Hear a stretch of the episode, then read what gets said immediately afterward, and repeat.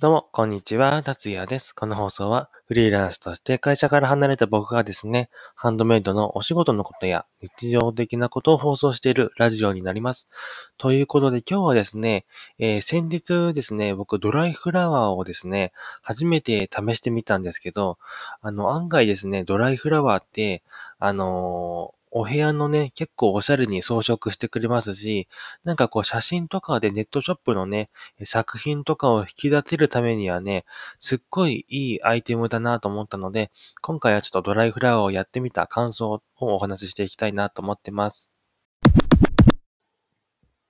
はい。ということで、ドライフラワーをね、やってみてなんですけど、えー僕ですね、えー先日ドライフラワーをやって、あのー僕いつもね、ネットショップとかの作品をですね、こう撮影するときに、100均のですね、えー造花を使用して、こうね、作品を引き立てていたんですけど、今回ね、あの、ドライフラワーをやってみて、ドライフラワーを、えー作品の引き立て役にするのがすっごいいいなと思ったんですよね。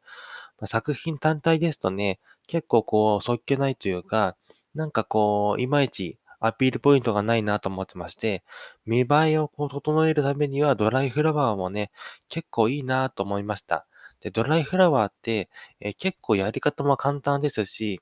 めっちゃね、おしゃれに見えるので、結構ね、いいなと思いますね。で、ドライフラワーの僕のやったやり方と、あとはね、えっと、注意すべき点と、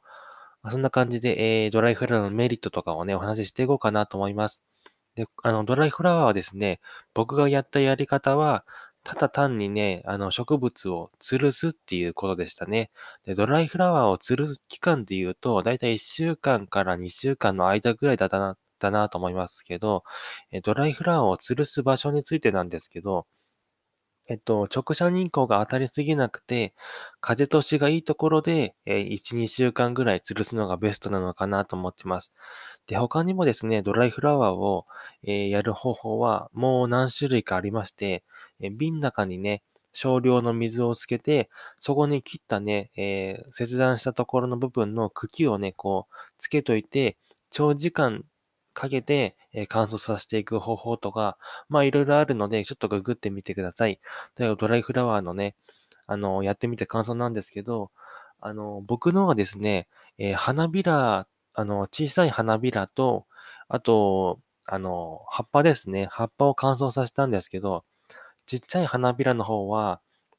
あの、結構しぼしぼにしぼんでしまって、なんでかなと思ったんですけど、僕、この、採取のタイミングをですね、雨の日に採取したんですよね。なんで、もともとこう、ちょっとね、しぼんでしまっている時に採取しちゃったのもあったと思うんですけど、一番いい採取のタイミングとしては、えー夏、夏っていうか、ま、晴れの日ですよね。晴れの日の、えーなるべく日光が出ている太陽光が出ている時間が一番、えー植物もこう、花びらが開いていると思うので、そういうタイミングに、えっと、植物をね、採取するのが一番、あの、効果的かなと思いました。で、あの、ドライフラワーの一番の僕的なんですけど、メリットは、あの、湿気がね、あんま出ないっていうことかなと思ってまして、あの、植木鉢とかを、あの、家の中で育てている人とかもいると思うんですけど、植木鉢って結構ね、あの、乾燥、乾燥じゃないや、湿気が、あの、出ますよね、湿気。湿気が出るってなると、虫とかも寄ってきますし、夏なんかはね、あの、ちょっとあの、食べてるご飯中の人からいたら申し訳ないんですけど、虫とかも寄ってくるし、ゴキブリですよね。ゴキブリが結構寄ってきやきやすいかなと思いますし、そういった面を、あの、なくせるっていう点は乾燥できるドライフラワーはね、めっちゃいいのかなと、個人的には思ってます。で、僕の母もですね、そういう虫が嫌いなんで、あの、湿気が極力ないところをね、こう、環境を整えているんでね、あの、僕、植物を置きたかったんですけど、ずっと置けなかったんですよね。なんで、やっと見つけた植物を置ける方法としては、このドライフラワーが一番いいのかなと思いました。で、僕、今まではですね、100均で、あの、造花を、あの、買ってたんですけど、今後はですね、ドライフラワーを、あの、やってもね、いいのかなと思いました。で、100均の増加って結構こう、バリエーションも限られてきますし、あの、ものによってはちょっとね、増加らしさが滲み出ちゃうので、